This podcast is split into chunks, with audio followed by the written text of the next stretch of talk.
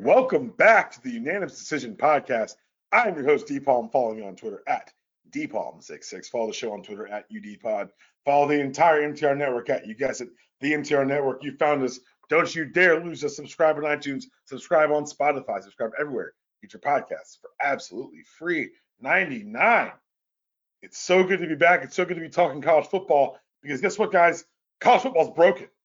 And not just because of what happened last weekend, not which, because of what's about to happen later on tonight. So for future, just for full disclosure, I'm recording this at 9 p.m. on Tuesday evening. The rankings are going to come out while we're recording, and we're going to power through them and figure out what it means. And I say we because I'm joined by a man who's if you if you hate this, it's all his fault.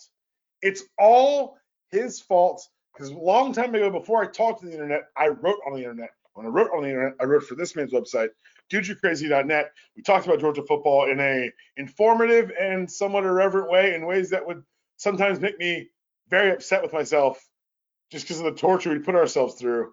But we've got Andrew Hall on the podcast. What's up, Andrew?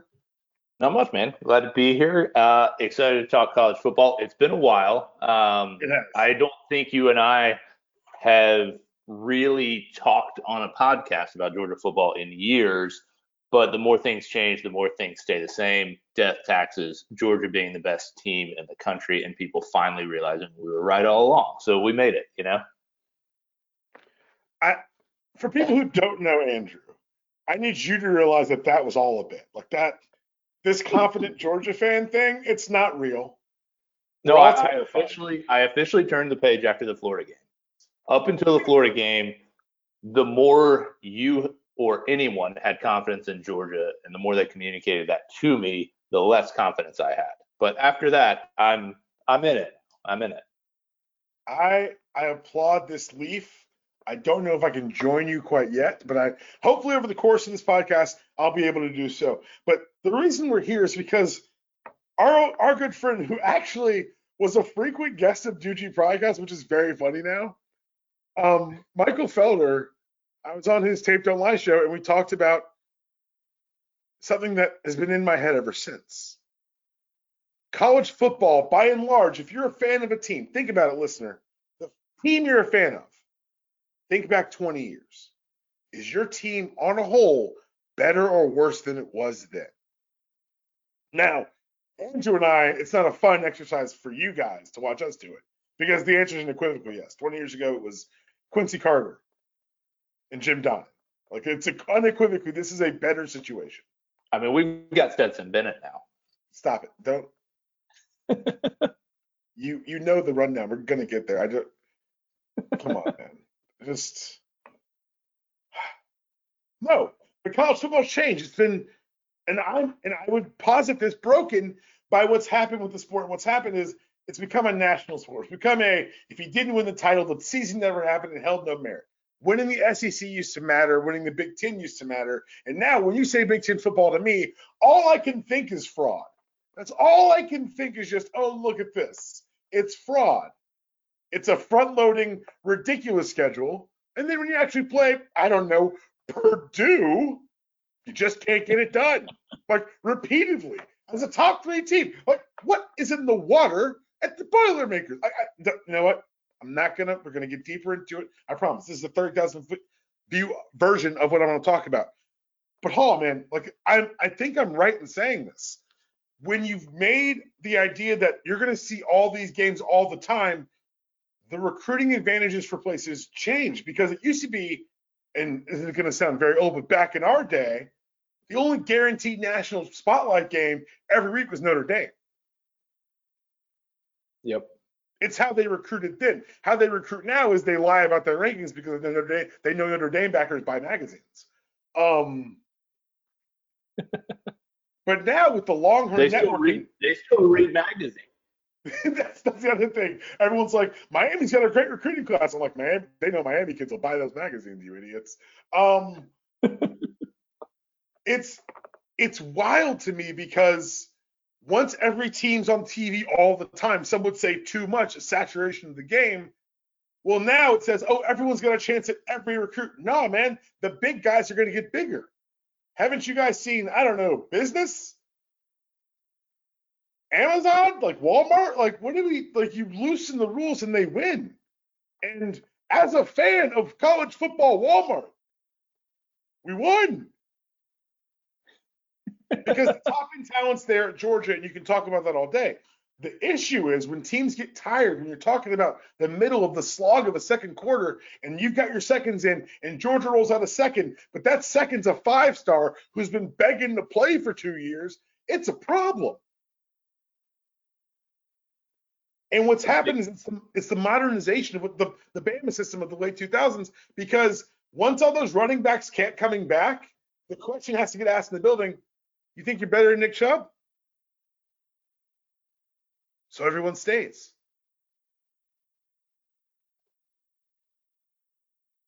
You're spot on, man.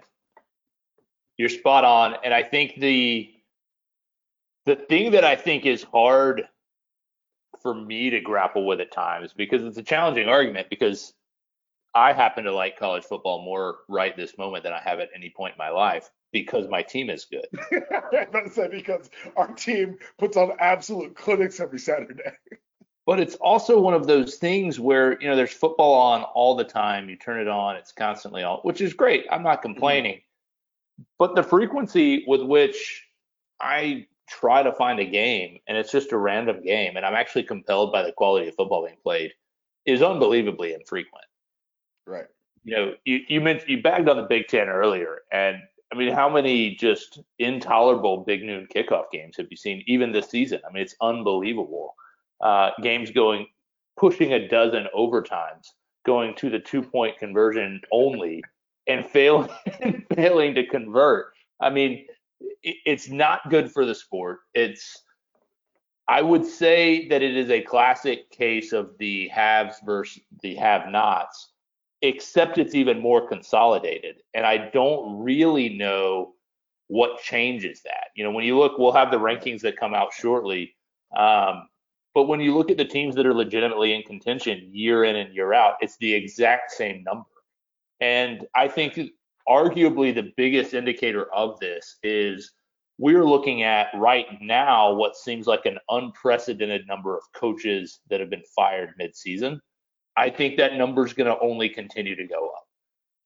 And everyone who loves the sport is lying to themselves if they say that's good for the sport.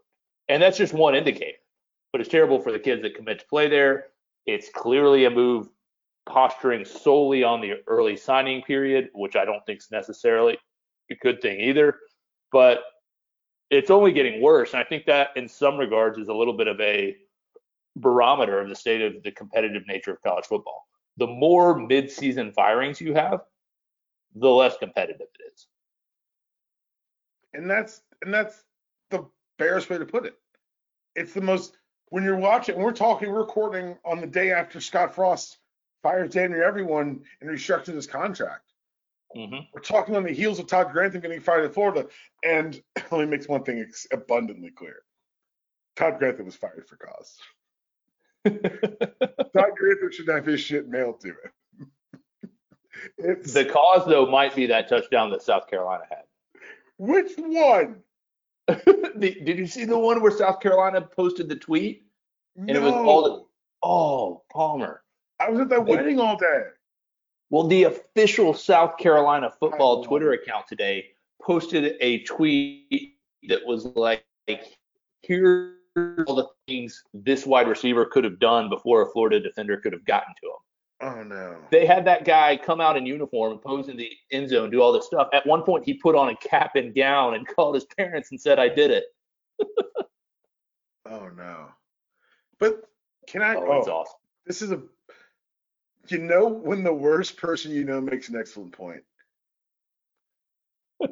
Florida Florida is the largest test case for what we're just talking about. Florida is yeah. unequivocally a worse off program than it was 20 years ago. You can't shake it any other way.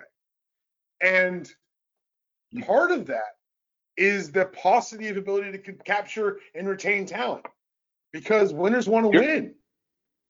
That's part of it. But the other thing is, you can't say that's the only part. And this is where I say, you know, that element of the teams that have it it's gotten so condensed that I, I'm still of the belief that recruiting rankings are largely accurate. And if you will grant that point, Florida is the seventh most talented roster in the country right now. But it's the fifth in the SEC. But like and that's the problem. Exactly. And that's the problem because you've gotten to you've gone from a place where we'll get to the playoff in a minute, but in yeah. theory, an eight team playoff gets the eight best teams in the picture. And in theory, the eight most talented teams should very much be in the hunt. But the reality is that's no guarantee, nor should it be. And Fair. we see that at Florida, they're the the team wide embodiment of this. Well, again, we'll talk about the playoff later, but there are rarely eight good teams. That's that's my There's never eight good. There's never. There's rarely three. And I agree. That's what they. I think that again, we're gonna. I'm, I'm keeping back on track because I know you and I want to do the playoff. Let's do the Georgia football thing because you and I haven't talked about this season like in depth. We had one very long, very good lunch, and we got to talk about all manner of things. but specifically Georgia football, Hall, you are you know about the same. You're a little bit younger than I am. I'm 36. I've never seen it, and I don't mean in Athens. I mean I've never seen a defense like this in the in a college level, especially. But I wanted to think back to like really your best pro defenses because the talent is such a a flat variable in the NFL that it's largely schematic. Yep. What's happened at Georgia is, well, yes, there's some scheme, but it's just talent. And it's not necessarily preparation because there's a lot of that. It's guys doing their jobs. But I think it's been pointed out by everyone and their mother now. You're seeing these teams and these these defenses make adjustments on the fly that you'd normally see happen at halftime. Yep. Like I've seen the a bit of the replay of this past weekend's game, Georgia Mizzou. Obviously, on fast forward because come on, it's really got that kind of time. We used to when we did Duji podcast. We did, I promise. Um, we watched it twice. It's wow, life has changed. Anyway, this is not the old man in the sea podcast. I promise. Um, but you watch Georgia because Mizzou lost their starting quarterback. They played two freshmen who were mobile targets. It was a different look, and you could watch the Georgia defense figure it out, and it was mm-hmm. horrifying. It was like the T, the first thing's the T1000, but it happens every snap of the ball to the point where they're not even statistically interesting. It's one of those things you've got to see it, man. You can't accurately describe it. I, I agree, and I think the the comp I keep using. I think I've told you this story before, but in 2019, uh, my dad and I went to the SEC championship. Georgia was playing LSU. Uh, this was, you know, abysmal quarterback play by Jake Fromm season, but Georgia still wins the division. We go. Right. Georgia's getting run out of the building and yet there was still kind of this clamoring when Georgia had the ball, and this was weird as a Georgia fan, surrounded by a lot of LSU fans. We're just kind of like, well, hopefully we go three and out again, so I can get to see Joe Burrow. Because at that point, I'd completely given up on Georgia actually winning the game. Right. And it was just unbelievable to watch that offense. And certainly, I, I don't mean to say it was only Joe Burrow. Uh, you know, the wide receiver play, the game planning, it was just phenomenal and that was a pretty good Georgia defense. Not a, not an elite one, certainly not at the level of this, but it was just fun to watch. And I think Georgia has become that defensively, where it's if you have not seen this team play, you have to watch. And statistically, I can give you any number you want to try to quantify it. I think the most impressive figure to me is that even if you include points off of Georgia turnovers, like a pick six uh, relatively early in the season, things like that, um, Georgia's given up 59 points this season. If you looked at last week's playoff rankings, uh, eight of the other teams in the top 10 have given up 59 or more points in only two games.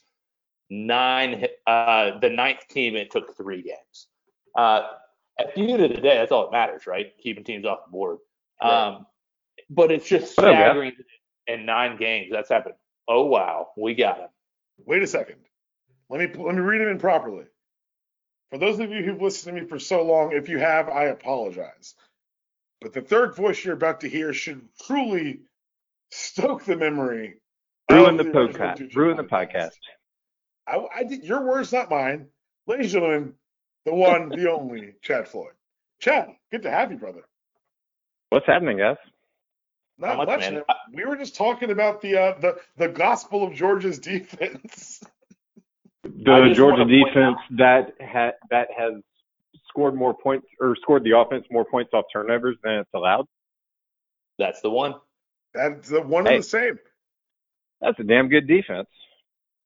It I think we need is. to point out for those that are obviously only consuming this in audio that Chad shows up as caller 01 as if there were going to be more than one caller. I really no, wish that, I had... that's the number one ranked caller in the uh, most recent college football playoff rankings. I'm assuming. Like literally, I just called into this thing and just uh, went up to my computer and checking Twitter now. Oh no, that's that's that's our that's our last segment of the night. So don't spoil it for us. So oh, Chad missed Chad missed the rundown, so this is going to be even more interesting. I'm very excited to see now specifically how this. Um, so we talked about the defense, Andrew. I think it's an amazing point because the 2019 LSU offense was so exciting to watch in person that the stats didn't do it justice. Same thing we're seeing here. The reason Jordan Davis has to go to New York for the Heisman finalists. But Chad, you and I have a similar problem. We're about to do this stupid quarterback thing again, aren't we? We are basically at the point of where Saban nailed the quarterback thing on us two years in a row. Um, this could be Kirby Smart's uh, second quarterback, mm, let's call it wrong flip of the coin in the last four years. And I know, I know we have the biggest Jacob Eason uh, stand in the world on the podcast too. So you could argue, uh, you could argue three times in the last five, really. I, I want to I want to throw out a theory here on the quarterback position. I don't think we're sticking with Stetson. What? I really. I'm sorry. What galaxy brain credit are you giving Kirby? So here is my. I, I've been reading into. So now that I don't write about football, I read a lot about football. Nice. After the Florida game, we had this really clear non-committal. We went with Stetson because of continuity. You know, JT just got back fully in practice this week. I think we're actually looking right now at a slow, steady build of JT Daniels playing time. I think he's going to play more against Tennessee. I think he's going to play more against Charleston Southern. I think he's going to play more against uh, Georgia Tech.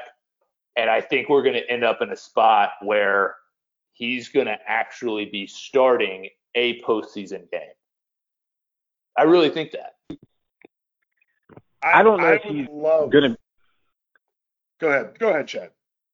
I was going to say, I don't know if he's going to be starting a postseason game, but I kind of see him as basically, you know, the Tua to Jalen Hurts or the Jalen Hurts to Tua, where I think, you know, if Georgia finds themselves having to play left-handed a little bit, he's going to be somebody who can show up against an Ohio State if you kind of get dragged into a foot race there, or even in Alabama, which would be the ultimate poetic justice. But my my thought is they're just kind of keeping him warm and really doing the whole team a disservice because he is just a better quarterback. But Hall, I, I, don't know if we're quite Hall, there yet. Hall, I have to say that I your reading of it is favorable and kind, and it affords them a level of grace they have never earned. In fact, of in the in the scheme of foresight or like until Chad said it just now, I forgot Jake Fromm won two of these.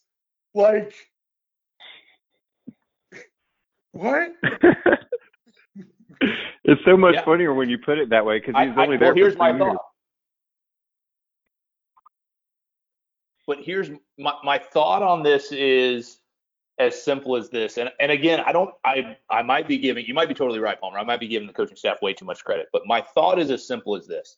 There will be in theory a game in which Georgia's going to have three, maybe four opportunities in which a wide receiver truly gets behind the secondary there's only one quarterback on Georgia's roster that's going to convert the majority of those opportunities at the level you expect. Now, Stetson could throw up a ball that goes 60 yards into the air and goes 40 yards deep and then plummets down, which tends to be the trajectory of what he does. And it could happen to be a completion. That could happen. But I think even even the coaching staff with their stubbornness is going to be mindful that we can't miss those opportunities. Thus far, it has not mattered, obviously. It has. It has. And, and that's and, and that's, I'm not. I'll, I'll say this: I'm not totally convinced that that's going to matter later. Right. Which might be credence to you know, hey, it's a tight game at halftime, and you know Stetson hadn't played particularly well, and we got to switch things up. But I, I kind of I think we're going to see his workload in. I think the Tennessee game. I think everybody thinks it'll be closer than the Missouri game is, and yet I expect JT to play more. I just want to say, how dare you um, make the assertion that Brock Vandagriff can't throw the ball 60 yards downfield? Uh, That's see, a good point. No, oh. But how The bad is that guy that Carson Beck was playing before him? Man, Carson Beck.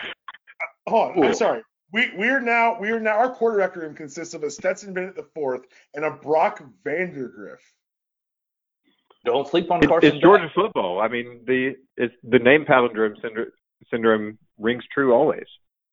I I don't think I knew Brock Vandagriff was a real person until you said this.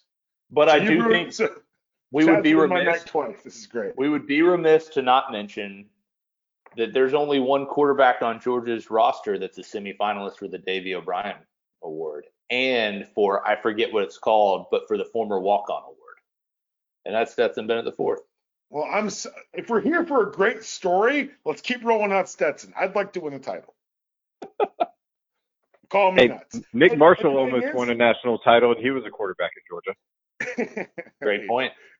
And the thing is, Paul, you're not wrong. This could be a season, like as you and I discussed before Chad got here, that it's just one good team.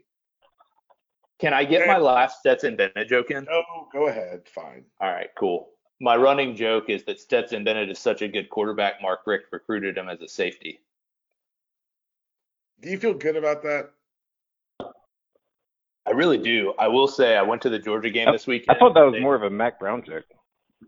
I went to the Georgia game this weekend. They honored Mark Richt, and the second I got to Athens, I was like, man, the energy is down big time. I see.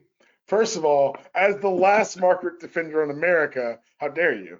Second of all, this program wouldn't have been where it was when Kirby got it if he hadn't done what he'd done. And second of all, Chad, the inner the inner splicing between Mark Richt and uh, Mack Brown jokes is a lot. It's a lot more than you think, and I wouldn't. Don't do the math. It's it's, it's sad. Oh, it, no, it underscores my other point of support. Actually, that's how bad. Oh, they they they they run very parallel, and um, as somebody who's gotten to observe Mack Brown for almost three years now, it is eerie from the end of the from the end of the Richt era, era in Athens that I was there for.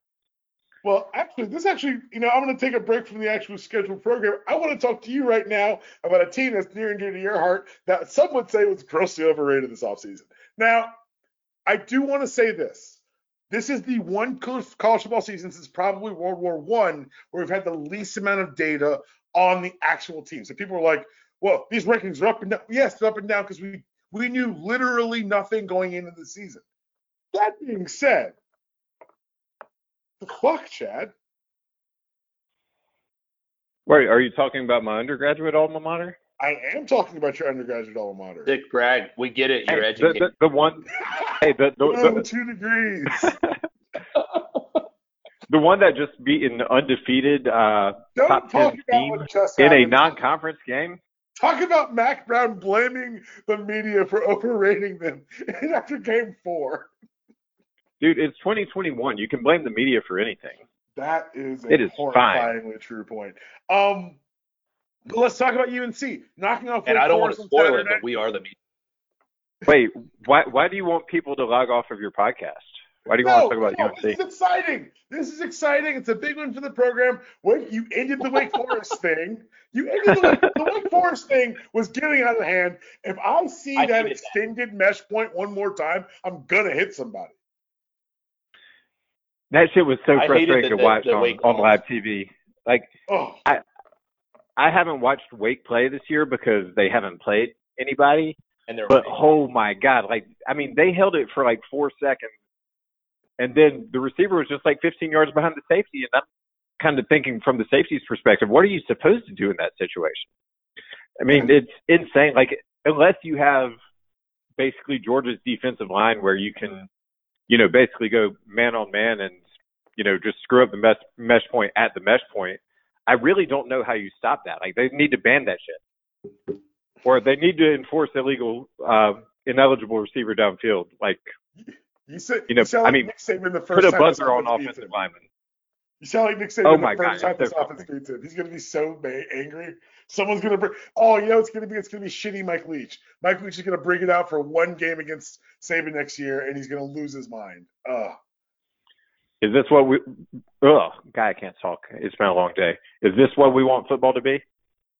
That's what football's Quote turned Nick into. Saban b- b- before he hires uh, Lane Kiffin and then hires Steve Sarkisian.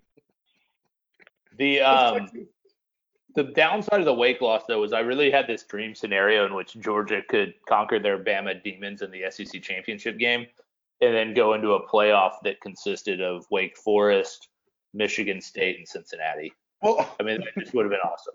well, it's impossible now because I Purdue, Purdue, Purdue. But I do want to bring this up now because we're on the, hus- the cusp of the rankings. They're probably out now. We're going to look it up in a second. This past weekend gave us more top 10 nonsense. Bama looks human against a not very good LSU team who's got a coach who's already been fired, which is the fact that Coach O shows up wearing pants, massive win for the state. Um, Michigan I State agree. Getting knocked off by Purdue because why not? Oregon. I knew something very funny about Michigan State in the rankings, but I can't spoil it. Ohio State beating a Nebraska team that resultantly had to fire three coaches and have Scott Frost renegotiate his money, or presumably he too would have been fired. Guess what, kids? They don't do it if it's not under duress. Cincinnati giving no style points, giving me no leg to stand on against Tulsa. Michigan, Michigan's until they play Ohio State. Hey, guess what? Um, Pat Harbaugh still over for whatever in any game that matters. Um, Notre Dame, I swear to God, this is Notre Dame and it doesn't. This is Notre Dame in it, and I'm gonna be so frustrated. Bottom line is, Okay, so they're Yeah. contractually obligated to rank somebody too, right? I don't. That's the thing. When I read it out loud, I don't know. What do you do in a season where you're talking about expanding the playoff when I can't point to eight good football teams? Put Purdue number two, you cowards. Stop it. Stop it. They can't beat themselves. That's the thing. Purdue's destiny is to destroy the number two team, whether it be a. Have you seen Purdue play Illinois? They can beat themselves. oh, mean. but like, but that's the thing. Like we were talking about this before you got here, Chad. The the Big Ten thing has got to stop. The man, Iowa was good for a while. Now they're ranked two. Oh wait, remember they were Iowa. Goodbye, Iowa. Hey man, Michigan State's ranked number three. They haven't played anyone, but why not rank them? Because Purdue. Now I've got to pretend that Ohio State, Michigan matters because one of them has to get in because I don't know why they need four teams it makes no sense. And we talked about why they've weakened the field and how they've destroyed these teams. But I do want to talk about the rankings. Are they out? Do you have the ranking spoilers out for me, Hall? I've got the rankings. You ready? Oh, I, I'm already discussing. I'm not. this. So I'll jump to the funny part. Jump, jump Did ahead. UTSA ranked yet? Me, me. Yeah, barely 23rd. The number. Hey, that's higher than I thought.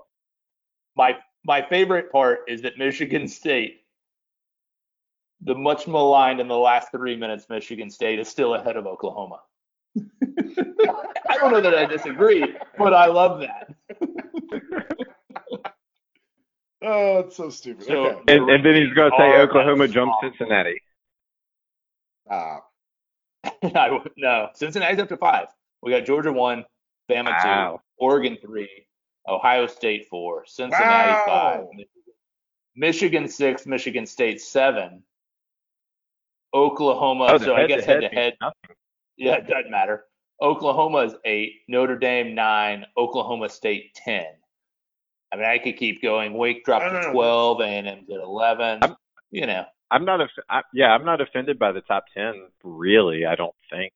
I number. I don't know that I have a feel between. I feel like you've got two through five, and then you've got six through like thirteen that are all kind of the same to me. I feel like two through nine should play an 18 playoff to play Georgia in a in just a regular old national championship game. That see see you stole my point. What I want is a flexible playoff. Ooh. In which it's a set number of games. You know, if you say there's eight, then hey, there's going to be quote unquote this many games. But like at some point, you actually just split it up to where you're like, no, Georgia gets a bye until the final. Um, UTSA, in my opinion, hey, let's let's let them play Cincinnati. if you're a big no, Cincinnati fan, this should be a great it. opportunity for you to just get through. I love but, it. Like, I watch that game. So, so let's remove the ethical Daniel yells on the internet for 15 minutes about why we shouldn't expand a playoff. Please see every other time I talk about this. Yes. They don't get more school for more games. That's the that's the TLDR of it. let's just talk about the idea of the playoff giving opportunity and parity. There have been three playoff semifinal games decided by a score. Three. There aren't three good teams this year. There weren't three good teams last year. There weren't three good teams the year before that. There, oh, there were three then, actually, I think. There were three. There, there were three last year. Okay, fine. There, they, there sure as shit ain't three now. We're scraping for two. Because at a certain point, we're going to talk ourselves into two lost Bama team being the three seed.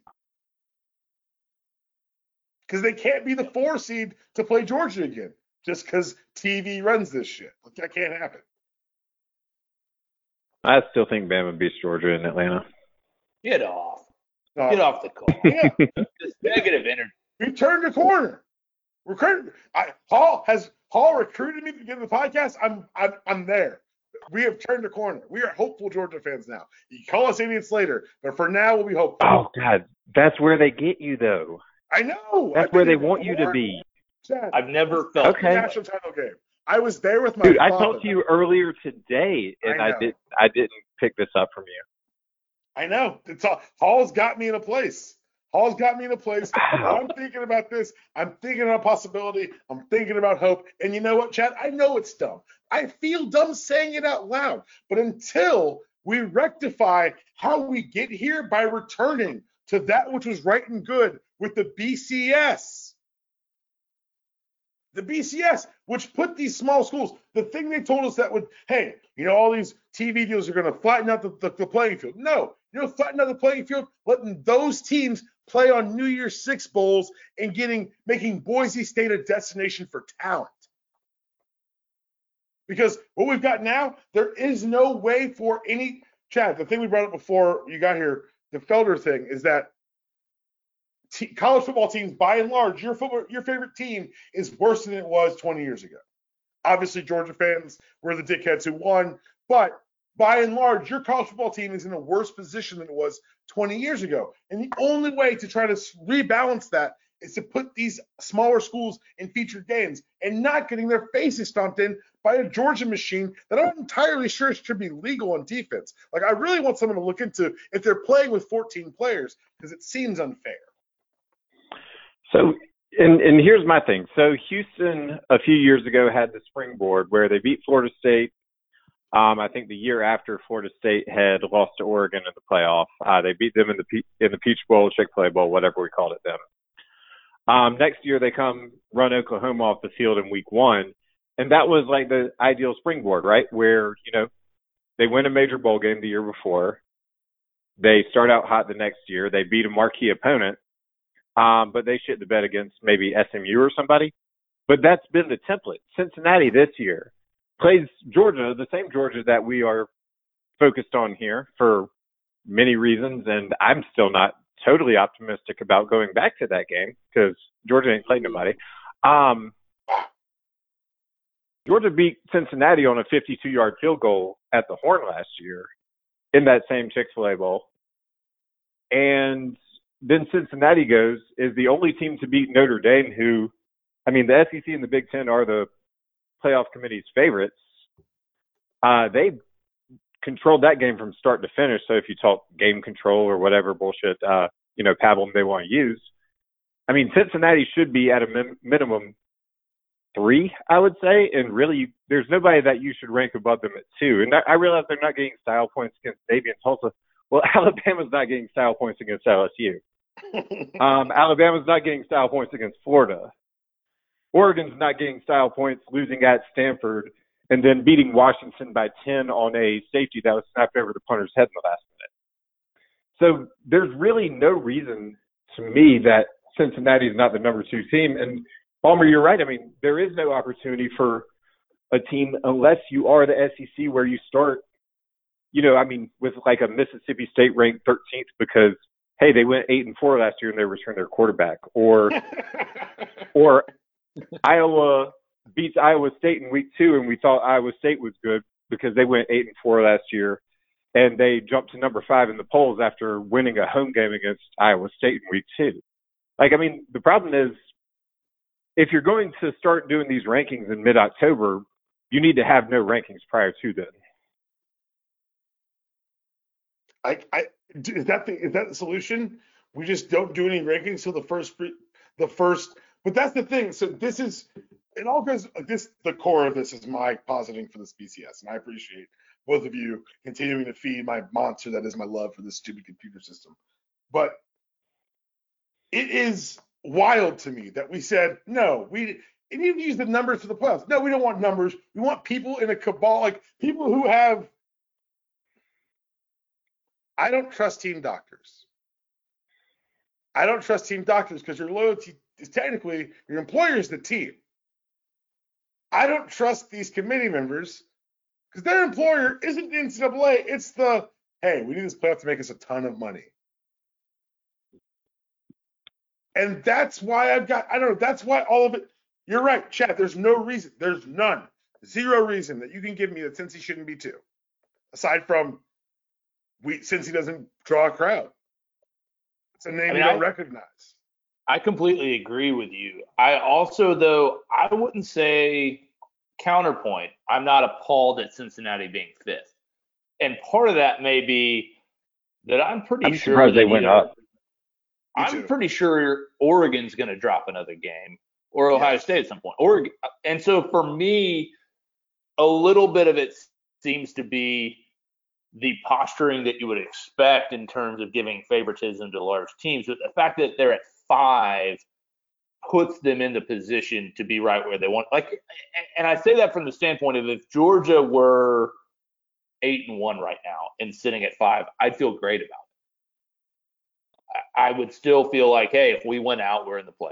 And I think that should be Cincinnati's approach. What's interesting, Palmer, have you looked at where they do the BCS rankings, um, the old computer formula? No, I didn't know they had this. This is amazing.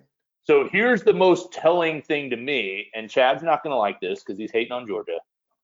Georgia comes out at a thousand. I'm not hating on Georgia. I'm, I'm hating on Georgia in the future. So Georgia's at a thousand. They have a perfect score. Bama's at 0.90. So Georgia's 1.00000. Bama's at 0.90. That's a massive gap compared to historical BCS formulas. So Bama's at two. Cincinnati comes in at three. Oklahoma is the one getting really torn up by the playoff rankings because they come in at four on the old BCS, followed by Ohio State. I'm still not convinced. Like, if you said, hey, you've got to pick a playoff, I'm not convinced that the top four aren't going to be some combination of Georgia, Alabama, Cincinnati, Oklahoma, and Ohio State.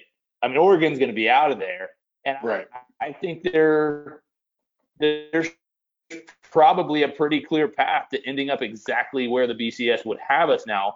But it comes back to the whole point of why the playoff. Because if you're sitting here and ostensibly saying based on the computer metrics, you have one team that is 10% higher than all the others. And I'm not saying like we should end the season right now, although that'd be great. That'd be um, stop, stop, the, stop the count. Yeah, but if you got one He's team that's 10% above the others, it doesn't matter. So I guess my counter is like, would you rather be fourth seeded Cincinnati, knowing everything we just said, in terms of this isn't going to be the springboard that propels you into perpetual contention for a playoff spot? Would you rather be number four Cincinnati or would you rather be number five Cincinnati and just whine about it? Because I kind of think I'd rather whine about it than play Georgia. But that's I think for me that you're you're not wrong. But for me, the nakedness of like making it a television show is why it feels like gross. Because you're right, mathematically, and watching things play out like the next three weeks for Ohio State, Purdue, which we know what they do to people, uh, and Michigan State, and then Michigan. Like something's gonna something's got to give over there. Just just I, I've Yep. watched this team look shaky against everyone, and Purdue Yeah, to and- bite people in the face. And and what I was going to say is I was going to combine your points is the fact is we're talking about it and that's really you know the goal of this whole made that's for tv point. thing that Yeah. could that that could literally be just a list that they release at noon on Tuesday like they do with the AP and the coaches on Monday which or on Sunday which you know is nothing but um Hall to your point I mean Cincinnati at 5 I mean that is encouraging that they actually moved up this week and Yes. I mean, one of Michigan, Michigan State, and Ohio State will probably win out. Um, you know, they're they're they're going to be boosted by each other because Ohio State and Michigan State still play. Ohio State and Michigan still play. Um, Michigan, and Michigan State played, and they're both uh, one loss. Team. Yeah, Mi- okay, yeah, Michigan lost to Michigan State. Um, and then Oklahoma, I mean, they will rise quickly because they've got Baylor still on their schedule. They've got uh, Oklahoma State still on their schedule. Really, the way I look at it is that they're basically setting up. Okay, um, if Alabama plays Georgia even remotely close, you're looking at Alabama Big Ten champ, undefeated Oklahoma, and Georgia. If Alabama plays Georgia remotely close, uh, you got two SEC, you've got Oklahoma, and you've got the Big Ten champ. So I mean, really, you know, the the rules just kind of mesh to what they want to, you know, ultimately see. I mean, to Palmer's. And really, the only fly in the ointment is not Cincinnati because Cincinnati's not getting in unless there's more chaos. Um, Right. the fly in the ointment's Oregon right now because Oregon can win out, look mediocre for the next four weeks, and sneak in as a four. Um, Cincinnati needs Oregon to drop. They need the Big Ten to descend into chaos, and they need Georgia to pummel Alabama to comfortably be in the four. Gentlemen, I appreciate you guys taking the time to talk this stuff through. I appreciate the fact that Hall tried me turn a corner in a positive Georgia fan, and Chad, you're here to stamp me right back to reality. I don't know where I land yet. I do know we're going to beat the hell out of Tennessee this weekend. And to think at one point in my lifetime, I was terrified of the Tennessee game. I really was. This game used to give me nightmares. And because of the thing we talked about earlier, the inequity of college football, it's just gotten better for the Bulldogs and worse for the Volunteers. And I'll give you guys this last stat about the BCS from talking about these non-group of five, the, group of five or non-automatic qualifier teams. Aside from the time that, BC, that Boise State and TCU played each other, these teams were five and four. The only loss they had that was over one possession, Georgia over Hawaii, 41 and 10 in that 2007, because that's how Georgia does it. They beat the hell out of people, and they're going to do it again on Saturday. Guys, thanks for coming on. Thanks for the impromptu You podcast reunion. We'll be back with more coverage of college football, NFL football, and lots more Aaron Rodgers jokes very, very soon. That was your show. There is no outro. See you guys very soon. Gentlemen, It's good to be back. oh man, it feels good. Feels good.